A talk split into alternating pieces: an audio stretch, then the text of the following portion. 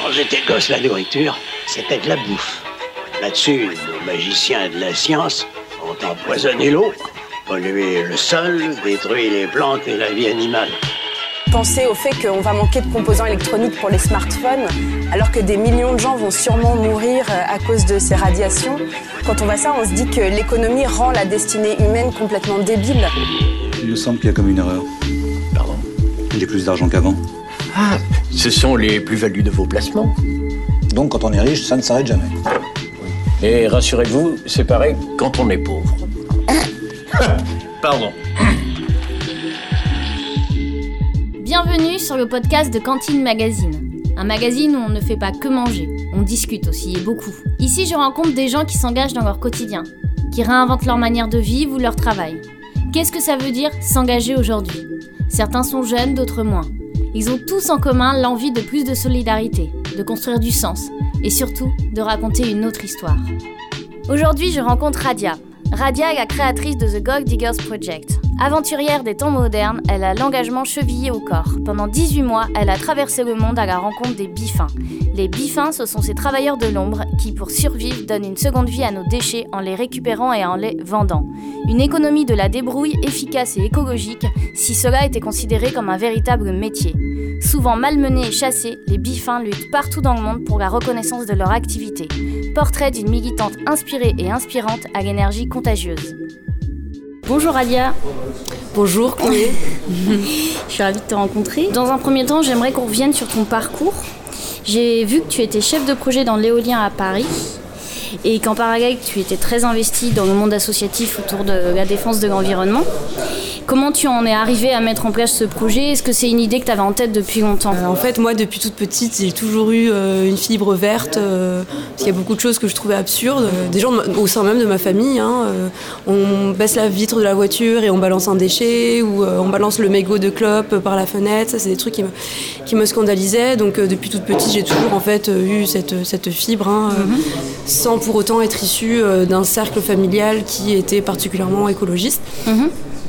Et après, ben, en fait, naturellement, je me suis orientée vers euh, euh, des études euh, en énergie renouvelable et en maîtrise de l'énergie. En parallèle à ça, j'étais euh, engagée dans des associations, différents- différentes associations. C'était pas forcément très intensif du fait de, de ma jeunesse et du désir de vouloir plutôt faire la fête, par Mhm. Ouais. exemple. Mais du coup, ben, en bref, après, je me suis installée sur Paris. J'ai travaillé 4 ans, effectivement, dans la gestion de projets éoliens. Et à côté de ça, oui, j'étais engagée, euh, voilà, enfin, oui, pour moi, ça avait une importance de m'engager euh, euh, pour des questions environnementales, sociétales. voilà, j'étais engagée sur le terrain de l'environnement, mais aussi sur des terrains un peu plus sociaux, Mhm. les réfugiés, par exemple, à Paris. Enfin, L'engagement citoyen, au sens large du terme, était quelque chose qui m'importait. Après, quand euh, je, je- je me suis lancée dans l'idée de faire un, un tour du monde, donc cette idée, elle vient de loin. hein. J'avais toujours voulu voyager. euh, euh, voilà, il y a eu des circonstances euh, personnelles, professionnelles qui ont fait que euh, c'était le moment pour moi, voilà, de, de partir. Et je voulais. après, je me suis posé beaucoup de questions. hein. Où veux-tu aller? Qu'est-ce que tu veux faire? Qu'est-ce qui va t'exciter pendant ton voyage? C'était d'abord une idée de tour du monde avant C'était d'abord une idée de tour du monde, oui, clairement. Ah oui. À la base, c'est une idée de voyage. Et en fait, voilà, je, je me suis dit, oh là là, en fait, j'aime. Euh, ce projet documentaire, hein, ça vient d'une peur euh, de l'ennui et du peur euh, d'être seule. Donc j'étais là, je vais partir voyager seule, je sens que j'ai vraiment besoin de ça, mais qu'est-ce que je peux faire pour me rendre utile pendant mon voyage? Donc l'idée de, de mettre du sens dans mon voyage est arrivée en fait très très vite. Et en fait, pourquoi tu t'es tourné vers euh, ce projet autour des récupérateurs de, déchets et euh, des recycleurs dans le monde? En fait, le- la thématique du- des déchets était une thématique qui m'a toujours intéressée. De par euh, sa richesse, s'y mêlent des aspects euh, environnementaux purs, mais aussi économiques, sociaux, euh, sociétaux, Mhm. également euh, en lien aussi avec comment nos villes sont, euh, sont euh, comment dire, euh, structurées, comment Mhm. elles sont organisées, l'aspect politique aussi, bien Ouais, évidemment. bah oui, bien sûr. Donc en fait, voilà, moi c'était, voilà, j'étais hyper curieuse, euh, j'avais une soif de, de- de savoir sur cette thématique des déchets. Et en fait, euh, j'ai suivi une formation, un MOOC, Ah ok. Ouais, tout simplement sur la gestion des déchets. Euh, que j'ai voilà, j'ai été rigoureux, je l'ai bien suivi jusqu'au bout, et c'est là que j'ai été euh, introduite au sujet de, du secteur informel du D'accord, déchet. du déchet, ok. Et là, je me suis dit waouh, mais c'est trop intéressant. Est-ce que c'est en lien avec ton engagement dans l'association euh, le collectif Rue Marchande? C'est arrivé après. C'est arrivé après, ok. Voilà, en fait, c'est ça. Du coup, j'étais là. Ah ouais, donc il y a un secteur informel qui existe, donc c'est des gens qui euh, ont des maigres ressources financières et qui en fait euh, euh, vont se débrouiller et vont, comment dire, retirer des revenus par la collecte et la revente de, de déchets. Et puis, euh, en fait, ils sont présents partout dans le monde. Enfin, voilà, j'avais appris une quantité d'informations euh, assez importante et hyper intéressante. C'est-à-dire que moi, je connaissais pas les chiffonniers. Enfin, j'en avais entendu parler, mais pour moi, c'était dans le passé. Oui, moi aussi. Moi, c'est dans le passé, ça n'existait plus. Et en fait, quand j'ai vu que ça existait toujours et qu'à Paris, il y avait des milliers de chiffonniers, Mm, ouais. je me suis dit waouh. Et il y a, il y a des choses à faire. En fait, euh, moi, ce qui m'a marqué, c'est cet aspect euh, social. Ok. Et, euh, et moi, l'injustice dans le monde, c'est quelque chose qui me révolte. Et de voir que, ces personnes, malgré l'utilité de leur, de leur métier, etc., euh, sont euh, pour la plupart euh, victimes de rejets et de répression dans pas mal de régions du monde. Ça m'a serré le cœur et je me suis dit waouh, je vais, je vais m'intéresser à ce sujet. Et donc en fait, dans la, dans, dans, dans la suite, on m'a dit ah, il y a une étude d'impact qui est faite. Euh, euh, sur les bifins à Paris. Ah, les bifins, c'est qui? Bah, C'est les chiffonniers parisiens. Ah, ok. Et en fait, voilà, j'ai commencé à, à m'engager auprès euh, euh, de Make Sense d'une part et du collectif Rue Marchand d'autre part, enfin les deux en même temps. Ok. Et euh, j'ai travaillé euh, sur. Enfin, je suis allée sur des, sur des marchés de bifins. Donc, juste pour la petite parenthèse, les bifins sont. et le nom qu'on donne aux chiffonniers contemporains à Paris. Oui, c'est une question que j'allais te poser. Ouais. Pourquoi on parle des bifins aujourd'hui Voilà. et avant des, des chiffonniers en fait? Alors, moi, je pourrais pas te dire euh, clairement pourquoi ce mot s'est transformé de chiffonnier à, à bifin. Je sais qu'au sein du collectif Remarchand, il y a des gens qui sont très compétents et qui pourraient très bien te, te renseigner là-dessus, des anthropologues, euh, des sociologues, etc. Après, moi, je sais que le mot euh, bifin vient du mot bif, qui pourrait venir euh, du nom qu'on donnait à un crochet qui était utilisé par les chiffonniers pour aller chercher Pour aller chercher, les, les- les- les objets dans les, dans les poubelles. Pour revenir euh, à la question des, des bifins, pardon, euh, les bifins bon, voilà, sont des personnes qui ont des maigres ressources financières et en fait, qu'est-ce qu'ils font? Bah, Ils se débrouillent en fait. Qu'est-ce Oui. qu'ils font? Ils, ils se rendent compte euh, que nos poubelles sont remplies de trésors qui ont de la valeur Mhm. et qui pourraient être revendus. Du coup, en fait, euh, eux, ils font ça principalement pour des questions de survie. Mm. Oui, parce qu'ils revendent après. Il y a des marchés qui existent. Exactement. Donc en fait, ils, ils revendent principalement à la sauvette parce qu'il n'y a pas d'espace, euh, Ouais. comment dire, prévu pour ce type de vente-là. Après, il se trouve qu'il y a des luttes sociales par une association, une association de bifins en particulier qui s'appelle Sauf qui peut, qui a permis l'ouverture du premier marché de bifins en 2009, Porte Montmartre, Paris 18e. Euh, par la suite, il y a eu euh, euh, trois espaces autorisés sur Paris qui se sont, qui se D'accord. sont ouverts, Paris et banlieue. Euh, mais c'est pas suffisant. Oui, bien C'est sûr. pas suffisant. Les bifins en Ile-de-France sont. euh, on n'a pas de chiffres exacts parce que voilà, il n'y a pas d'étude précise qui a été faite, pas comment dire d'inventaire précis qui a été fait. Voilà, on parle de plusieurs milliers, D'accord.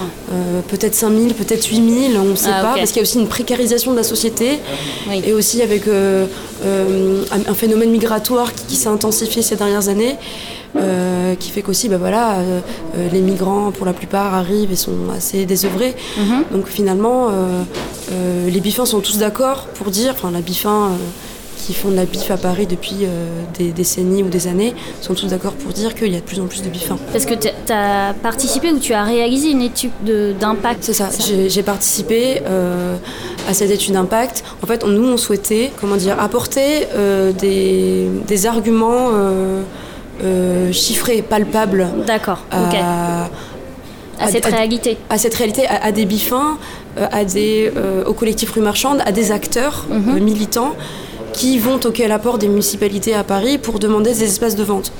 Donc nous, on leur, a proposé, ça serait bien de faire une étude d'impact sur l'impact positif de la BIF en Ile-de-France. Donc il y a un impact euh, économique, parce que finalement tous ces, tous ces déchets sont détournés du circuit de traitement de déchets. Il faut savoir qu'à Paris, la majorité, euh, 70% des déchets sont enfouis ou incinérés.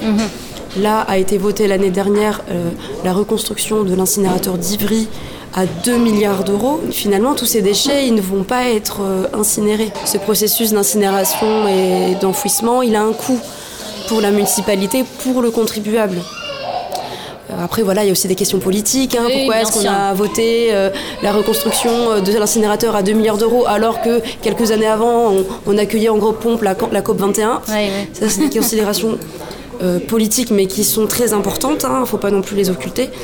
Euh, voilà, donc pour venir là-dessus, donc l'impact euh, économique, l'impact social, parce que ces personnes finalement, elles se sortent. Oui, bien sûr. Elles peuvent se sortir de la pauvreté. Moi, j'ai rencontré des bifins qui, grâce à la bif, se sont sortis de la pauvreté, sont même sortis de la rue. C'est-à-dire que moi, je connais euh, des bifins qui, qui étaient euh, sans, sans domicile fixe et qui, grâce à la bif, petit à petit, euh, On ont réussit à, à- s'en sortir. voilà, ont réussi à s'en sortir, à reprendre confiance en eux, à gagner un peu d'argent et petit à petit à, à se démarginaliser entre guillemets. Même si quand vous voyez quelqu'un qui fouille dans la poubelle, il est jamais très bien vu. non, ouais. Malheureusement, peut-être qu'il y a des aides sociales qui sont versées par l'État, peut-être, Mhm. mais il y a une grosse, aussi, une grosse contribution également de la part de la BIF qui est, qui- qui est faite à. Enfin, je veux dire, euh, les contribuables et, et l'État ne payent rien pour ça. C'est-à-dire que. Voilà, donc il y, a un- il y a un impact social qui est assez important. Et après, il y a l'impact environnemental, bien sûr. Euh, quelle est la pollution qu'on a évitée Bah En sauvant oui, ces objets des poubelles, en sauvant ces objets euh, de finir en mer, de finir euh, incinérés avec Mm. toutes les dioxines qui s'en échappent, de finir enfouis, enfin voilà.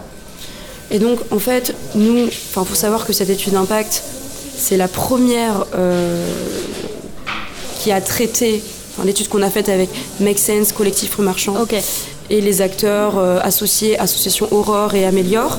Du coup, les bifins qui sont constitués au- autour de Sauf qui peut et les, et les bifins aussi qui ne sont pas associés à aucune association. Euh, c'est la première étude d'impact euh, qui a été faite sur voilà, cette étude- cet impact euh, environnemental, social et économique. Il se trouve que, bah, vu qu'on partait de zéro, il a été difficile hein, pour nous d'avoir des résultats euh, qui allaient au bout, enfin, qui allaient au bout de ce qu'on voulait initialement. Oui. Donc nous, on a réussi à avoir des résultats sur euh, euh, l'étude, enfin sur l'impact environnemental. Après, je vous avoue que sur l'impact économique et euh, social, Social, ouais. euh, c'était assez compliqué. Donc cette étude, en fait, c'est- un début Pour que ça continue. pour que et- ça continue. Et c'est- cette étude, et c'est aussi ça qui t'a donné envie de pousser ton analyse plus loin sur les récupérateurs en faisant ce tour du monde. Le résultat qu'on a eu, l'étude d'impact, c'est que même si on n'a pas de bagage, enfin voilà, nous on était bénévoles, on était militants, on n'avait pas de bagage de statisticien. Bien Donc sûr. cette étude, elle peut être redéveloppée, remaniée, recommencée. Mais nous, avec euh, nos compétences et toute la bibliographie qu'on avait à notre disposition, on allait interroger des bifins. Voilà.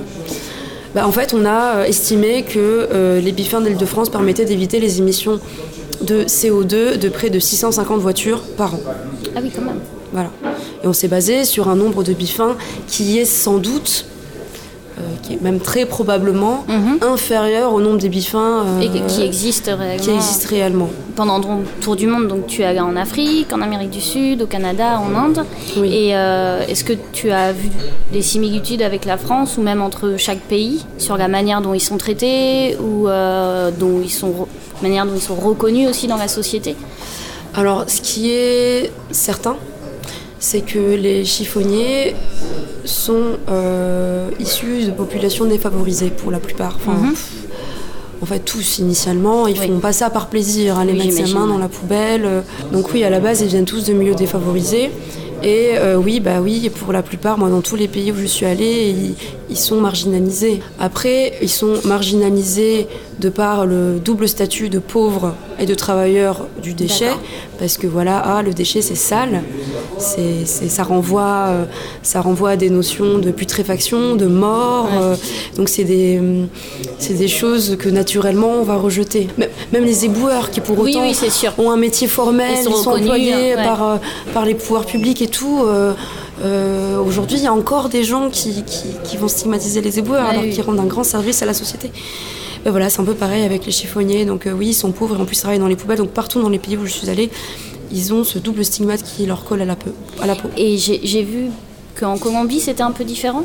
Il y a des nuances, bien sûr. Il y a des différences d'un pays à l'autre.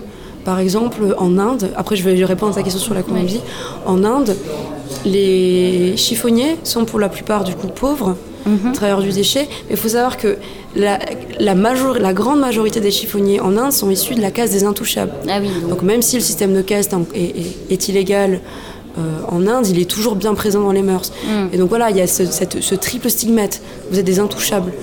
Oui. Ils sont triplement rejetés. Et en plus, la majorité sont des femmes. Mm. En Inde, la société est très patriarcale, encore aujourd'hui. Mm. Enfin, en tout cas, on sent cette, cette violence faite aux femmes, euh, visible et invisible, euh, voilà, qui, qui- qui est bien présente. Et donc voilà, il y a... Du coup, moi, je ressens ce cas de violence, Mm. finalement, faites aux chiffonniers, euh, chiffonnières en Inde. La Colombie, c'est un pays où c'est une sorte de modèle, comme le Brésil, hein, Mhm. de la lutte sociale des chiffonniers. C'est-à-dire qu'ils ont Ah, réussi à obtenir des résultats concrets et qui sont mais, incroyables et qui ont changé le quotidien, et qui ont amélioré les conditions de travail et de vie de Ok. chiffonniers euh, dans le pays. En 2011, il y a une chiffonnière en particulier qui s'appelle euh, Nora Padilla Herrera, qui a euh, considéré que la mairie, la municipalité de Bogota, en les pourchassant et en ne laissant pas collecter euh, les déchets dans la rue, c'est-à-dire en, en- en les, en les interdisant de travailler, en les empêchant de travailler, euh, allait à l'encontre de leur droit constitutionnel, qui était le droit de travailler. Elle a porté plainte contre la municipalité de Bogota auprès de la Cour constitutionnelle. Ah ok. Et ils ont remporté le procès en 2011, qui aujourd'hui dit la municipalité de Bogota euh, doit euh, faire appel aux associations, aux organisations de chiffonniers dans un premier temps, euh, quand il s'agit de- d'appels d'offres pour confier des marchés de collecte de recyclables. Donc il y a une certaine reconnaissance du métier? Complètement. Complètement. D'accord. C'est indéniable. Est-ce que tu as réussi aussi à identifier des, des leviers un peu qui pourraient permettre cette reconnaissance du métier dans les autres pays que tu as visités Euh, oui, alors après, juste avant de répondre à ta question, je pense Ouais. à autre chose. Euh, faut pas oublier hein, que avant qu'il y ait cette victoire en Colombie et du coup ce changement, parce que ça fait, cas de- ça fait jurisprudence en fait, c'est-à-dire qu'aujourd'hui il y a d'autres villes où les associations de chiffonniers bah, réclament euh, leur droit de travailler et effectivement il y a des schémas. Ils ont mis en place des schémas de gestion de déchets où les organisations de chiffonniers ont été carrément incluses. Ah d'accord, ok. Donc oui, c'est du concret, c'est-à-dire qu'il y a une réelle co- reconnaissance du métier. Mais il faut pas oublier qu'avant ça, qu'avant cette victoire, il y a eu beaucoup de répression. Et euh, je vais juste rappeler une chose, le 1er mars, euh, le 1er mars c'est la journée internationale des récupérateurs. Pourquoi le 1er mars? Elle a été créée en Colombie. Euh, D'abord c'était une journée nationale, et ensuite c'est devenu international, donc elle a été créée en 92, parce que le 1er mars 1992 ont été découverts dans l'université de médecine de Barranquilla, au nord du pays, euh, les corps de 11 chiffonniers assassinés.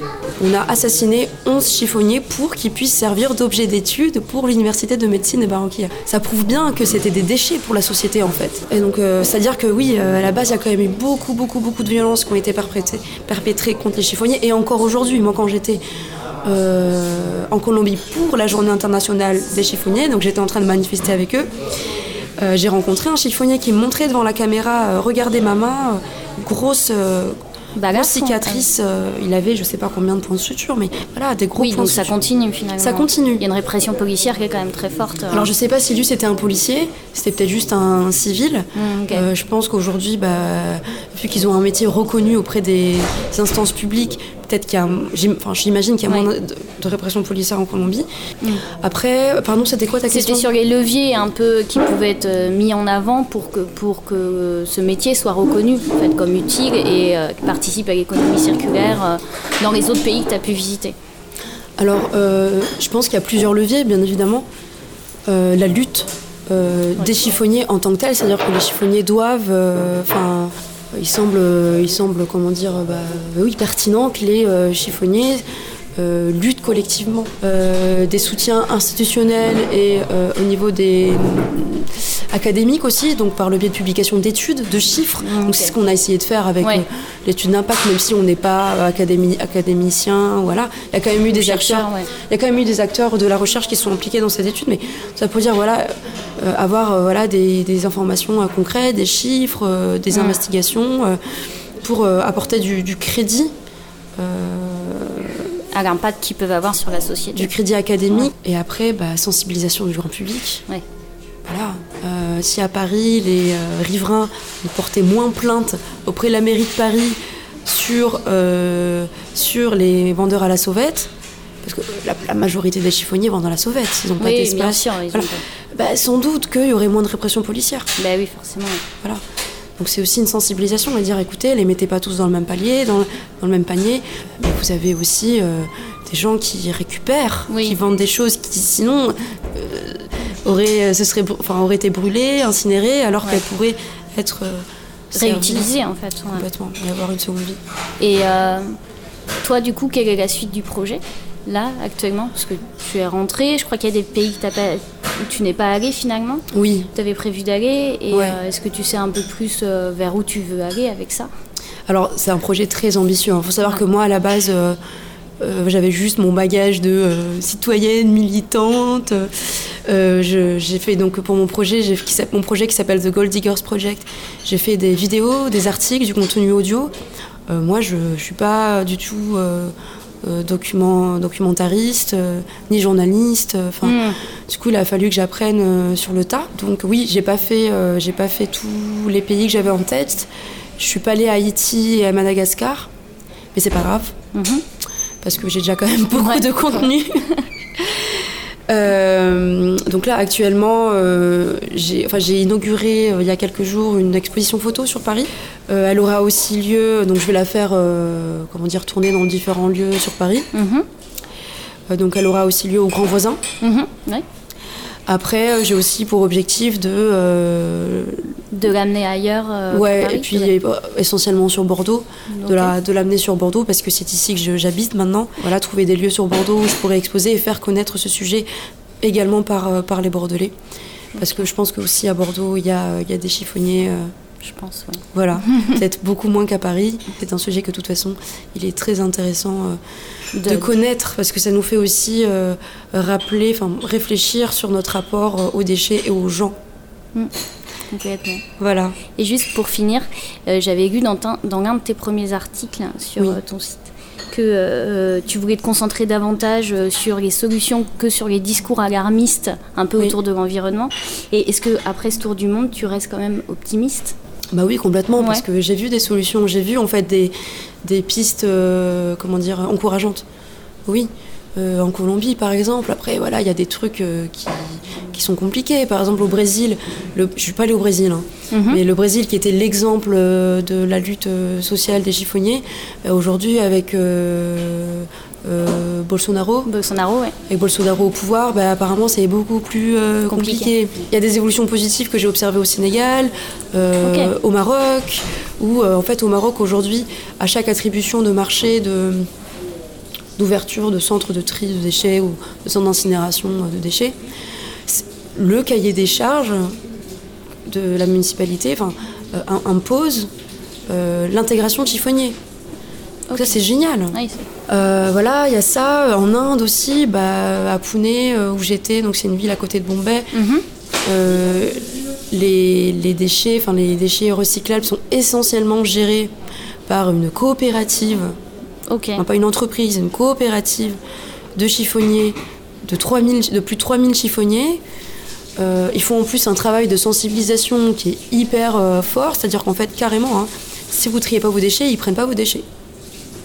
Et vu qu'en Inde, il y a une aussi, une, aussi une question d'hygiène qui est très présente, c'est-à-dire que leur discours c'est euh, trier vos déchets, sinon ça va vous rapporter des maladies. C'est important de trier vos déchets. Oui, donc ils l'ont lié à la santé en fait. Voilà, ils l'ont- lié à un contexte, au contexte local. Ouais. C'est-à-dire qu'en Inde, dans certains endroits, cette question d'hygiène, euh, questions sanitaires sont encore très, très importantes pour les familles. Voilà, donc euh, oui, et ces gens sont issus euh, des sociétés, enfin, du bas de la société. Donc oui, il y a- il y, a des solutions. Il y a un dialogue qui se crée aussi avec les pouvoirs publics, alors qu'avant, ils n'étaient pas du tout écoutés. Il y a une loi qui est passée euh, il y a quelques années euh, au Pérou pour aussi intégrer, euh, intégrer les chiffonniers dans les schémas de gestion de déchets. Pareil Mhm. aussi en Équateur. Euh, voilà, il y a des choses qui évoluent. Finalement, moi, les, les deux seuls pays où ça évolue euh, pas trop dans le bon sens, c'est le Canada et la France. Ok. Voilà. D'accord. Alors qu'on est soi-disant des pays développés. Ouais, complètement. Voilà. Le taux, taux de recyclage à Paris est nettement inférieur au taux de recyclage euh, en Inde, à, à Pune en l'occurrence. D'accord. Paris, c'est 20%. Et encore, dans les 20% recyclés, ils incluent le- l'exportation. D'une part, c'est même pas recyclé en France, et d'autre part, on n'est même pas sûr que ça soit recyclé. Ouais, ailleurs. Il y a des choses, euh, comment dire, euh, encourageantes. Merci beaucoup. Merci à vous. Merci beaucoup à la librairie Georges de Talence de nous avoir accueillis pour cette interview. L'exposition Profession chiffonnier est visible au Grand Voisin à Paris jusqu'au 2 juin et bientôt sur Bordeaux. N'hésitez pas à aller jeter un coup d'œil au site du projet thegolddiggersproject.com. Retrouvez les prochains épisodes sur le site de cantine-magazine.com et sur toutes les plateformes de podcast habituelles. N'hésitez pas à partager ce podcast autour de vous et à en parler sur les réseaux sociaux. À très vite!